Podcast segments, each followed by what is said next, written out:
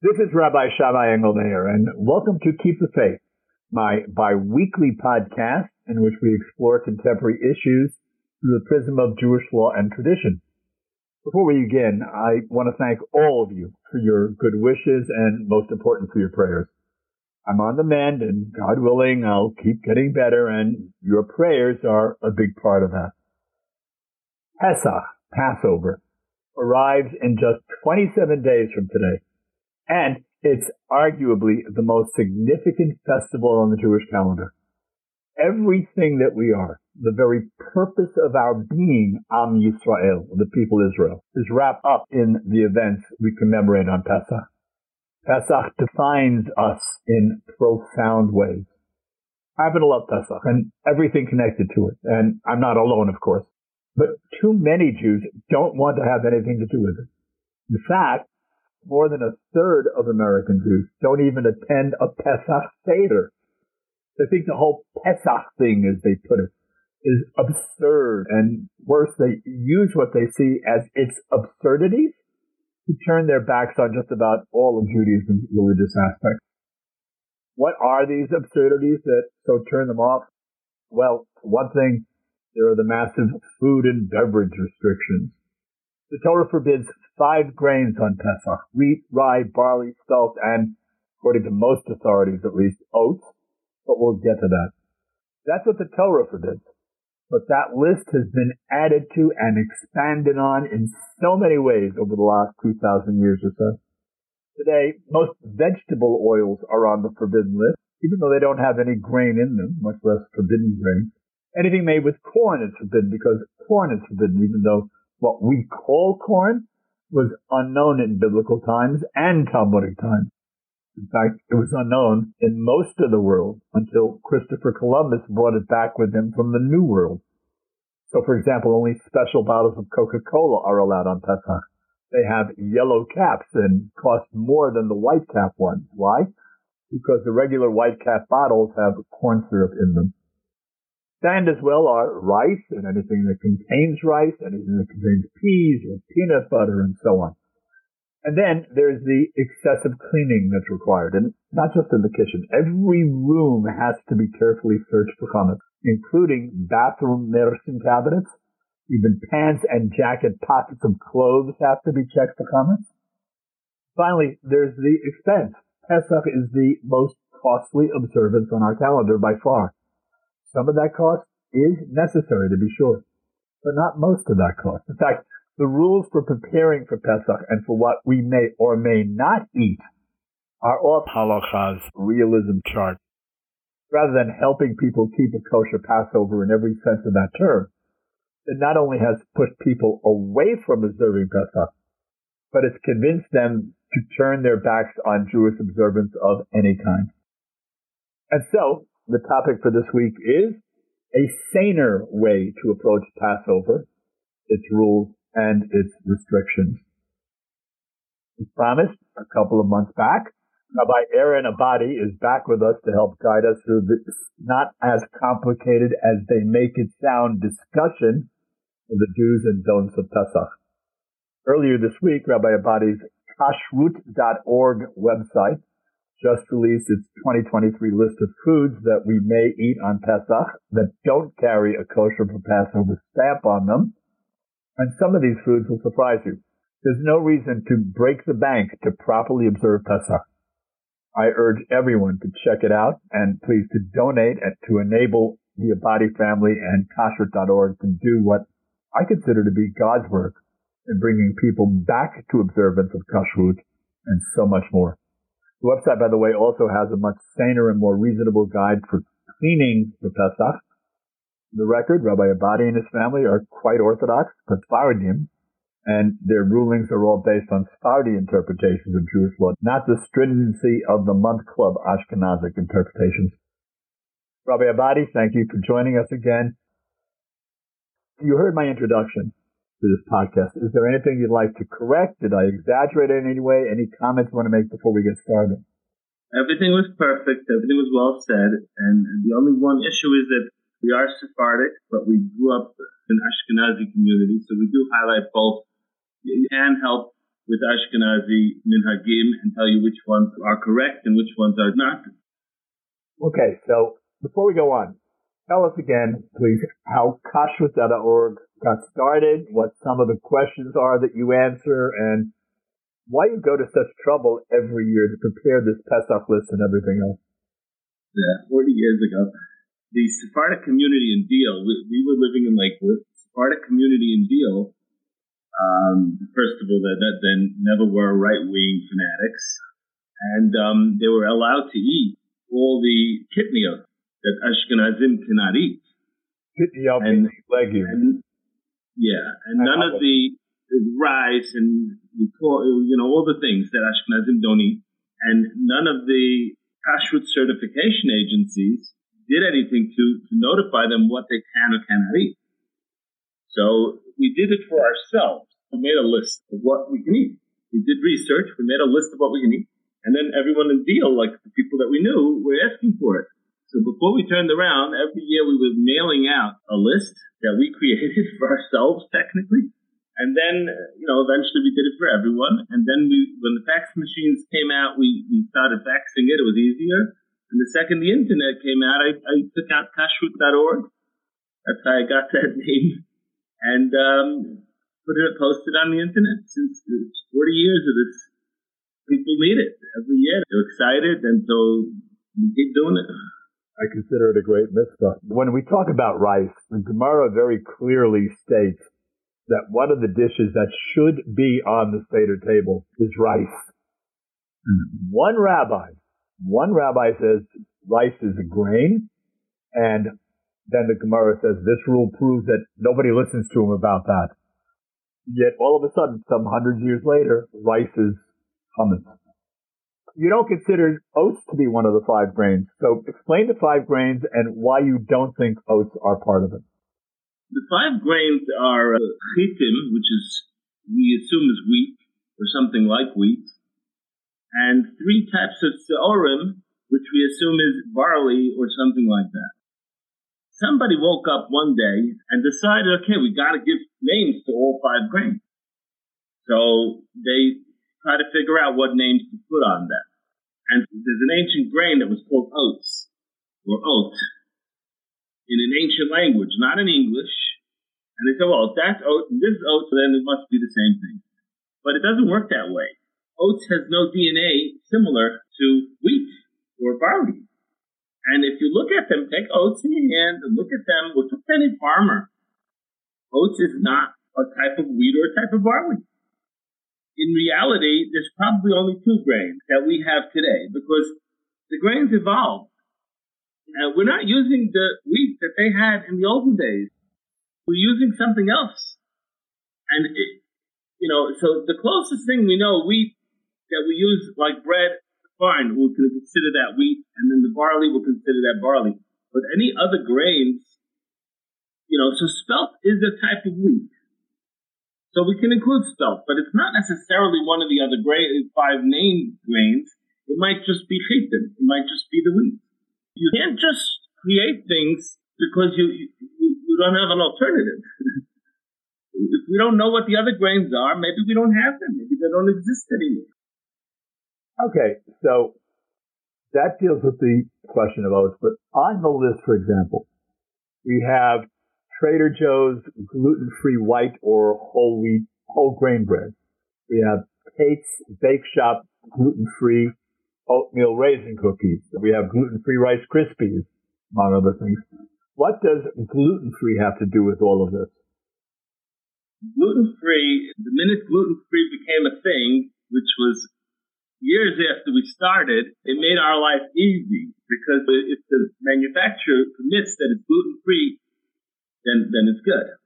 Then, then we would put it on the list.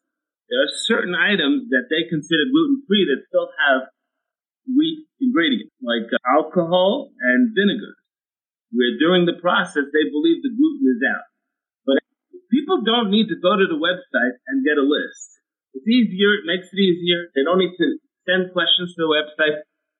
Any person, any one of us that is intelligent enough to Google should be able to figure out an ingredient. So if they go to the store and Trader Joe's, and I have so many thousands of people that used to be on the website that stopped coming because they, they figure they understand how to do it. And I, I encourage that. Um, we're all intelligent enough to do it. You go to the store, maybe there's one or two specific things that you want to ask, but on a regular basis, you go to the store and you look for gluten free. And gluten free, you, you know that there's not going to be wheat or barley in it because wheat and barley have gluten. So it's pretty simple, and you can trust them more than you can trust a, a certification agency because they're taking a risk when they tell you it's gluten free, a very expensive financial risk if they're actually putting wheat in it and uh, and someone gets sick. That's an immediate lawsuit. So you can rely on that 100%.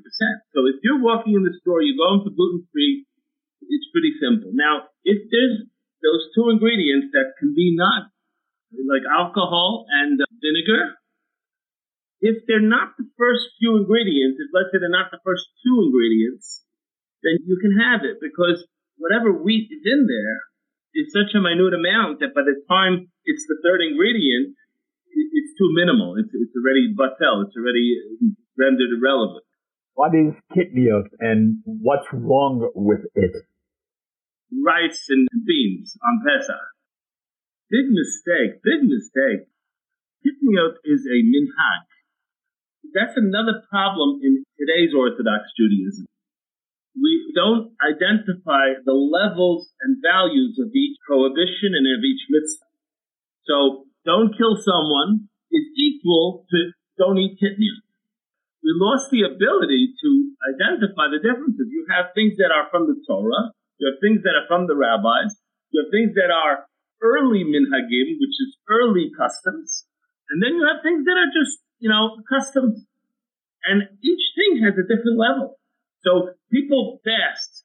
Tanit Esther, right? People fast. A lot of people don't fast. Why do the people not fast? It says you have to fast. No, because it's just a custom, and I'm not comfortable fasting. So then all the rabbis say, no problem, don't fast.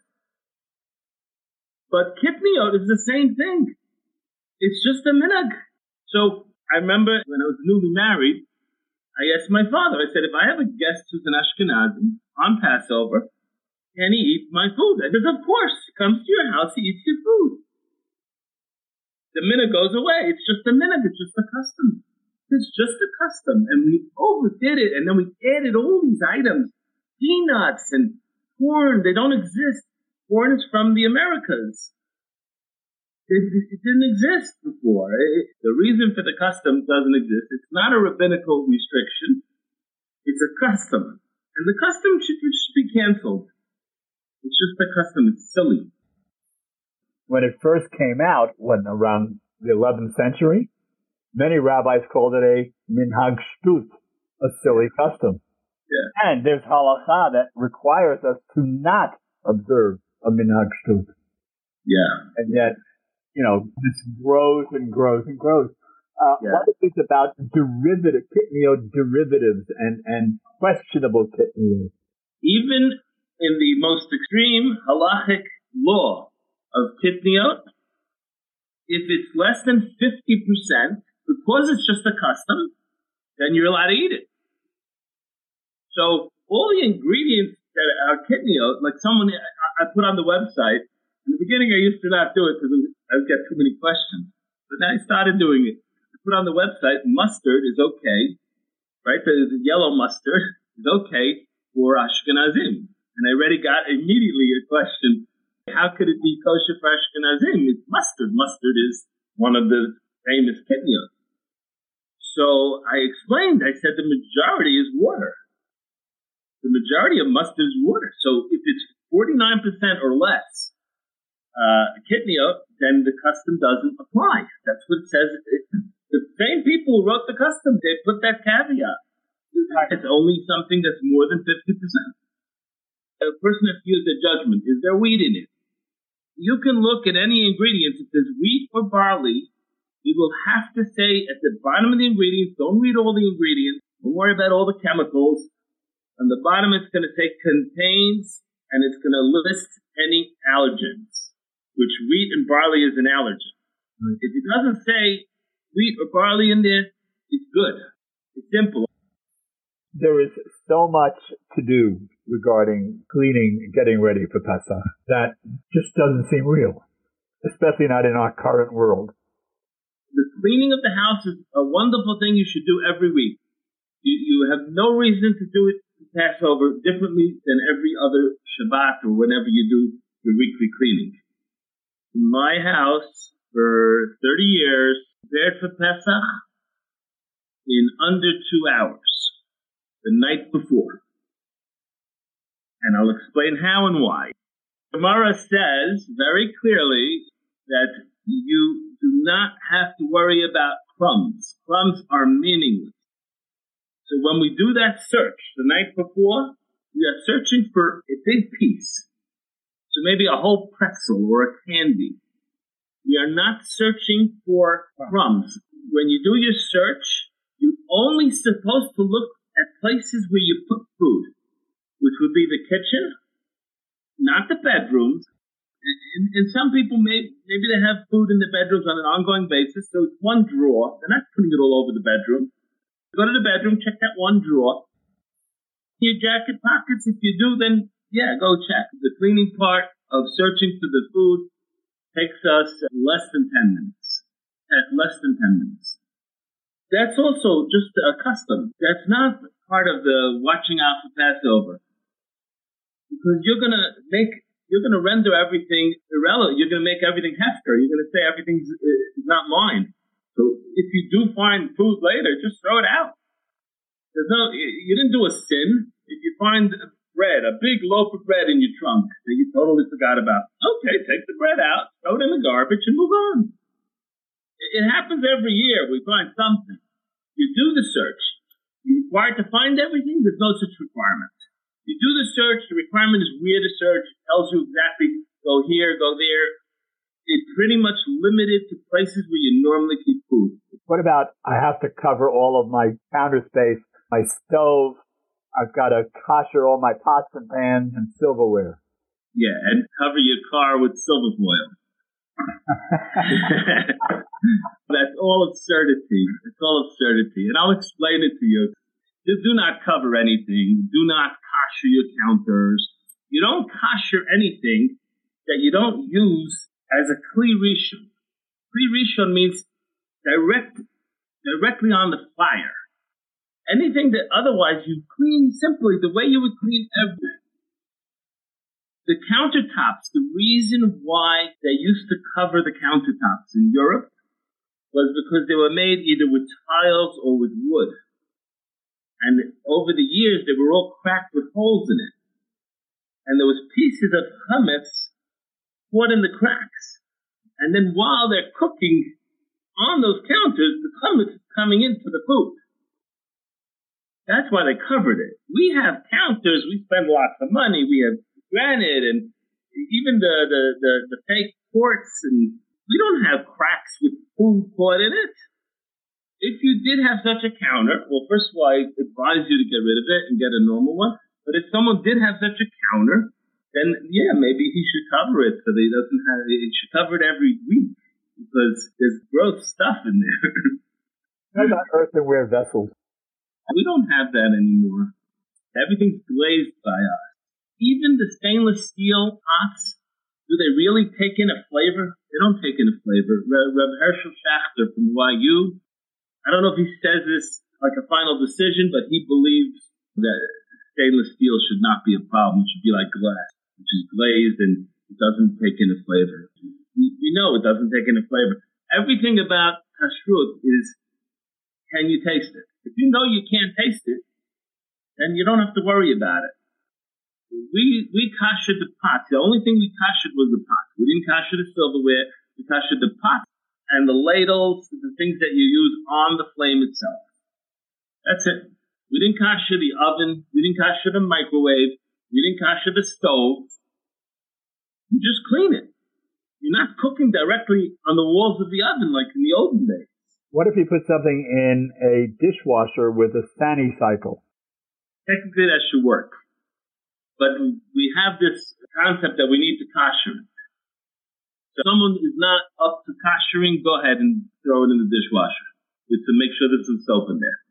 It definitely solves the problem. Do you have any final words before we sign off? Yeah, let me give you another point that's very important. In the time of the Beit HaMikdash, the temple, they had a concept where people who were not learned, right, Amaretz, if he had um, pots, it would be considered tameh, and you couldn't eat the holy foods in it because you needed a special caring for that, and only special people knew how to care for it. So you assumed his pots was a problem. When it came to the holidays and everyone gets together, the Rabbanim canceled the rule because they said we want everyone to have unity. We want everyone to eat together. We don't want people saying, I'm not going to eat from your pots. So for the holidays, they made a special rule that even some things were a little bit of an issue, not on Pesach, not on Sukkot. During the holidays, everyone should have unity. The idea that people don't trust other people on the holidays is completely against the Jewish religion. Very important point to make. I want to thank you very much for taking the time to do this. I want to urge everyone again, go to www.kashrut.org, www.kashrut.org. Visit the site, see the things that are on it, ask your questions because Rabbi Abadi is unbelievably responsive to everyone. And please download the, the Pesach list, but more important, donate to kashrut.org because Rabbi Aaron Abadi, his sainted father, his family have done such a great mitzvah over the years and it needs to continue and it can't continue without funds. They don't do this for money. You can even get the list without paying for it, but really you gotta give something. Please. Again, thank you again, Rabbi Abadi. This is Rabbi Shammai Engelmayer. I do hope you come back for my next podcast. And I'd like to hear what you have to say about this or my other podcasts. Go to my website, www.shammai.org, www.shammai.org, and email me, please. If you don't get the Jewish Standard but want to read my columns, go to the columns page of my website. Shabbat Shalom. Stay healthy. Keep wearing those N95 masks in indoor venues and in outdoor crowds no matter who tells you otherwise, including the mayor of the city of New York. Get fully vaccinated if you haven't done so yet, including all the available booster shots. And above all, stay safe.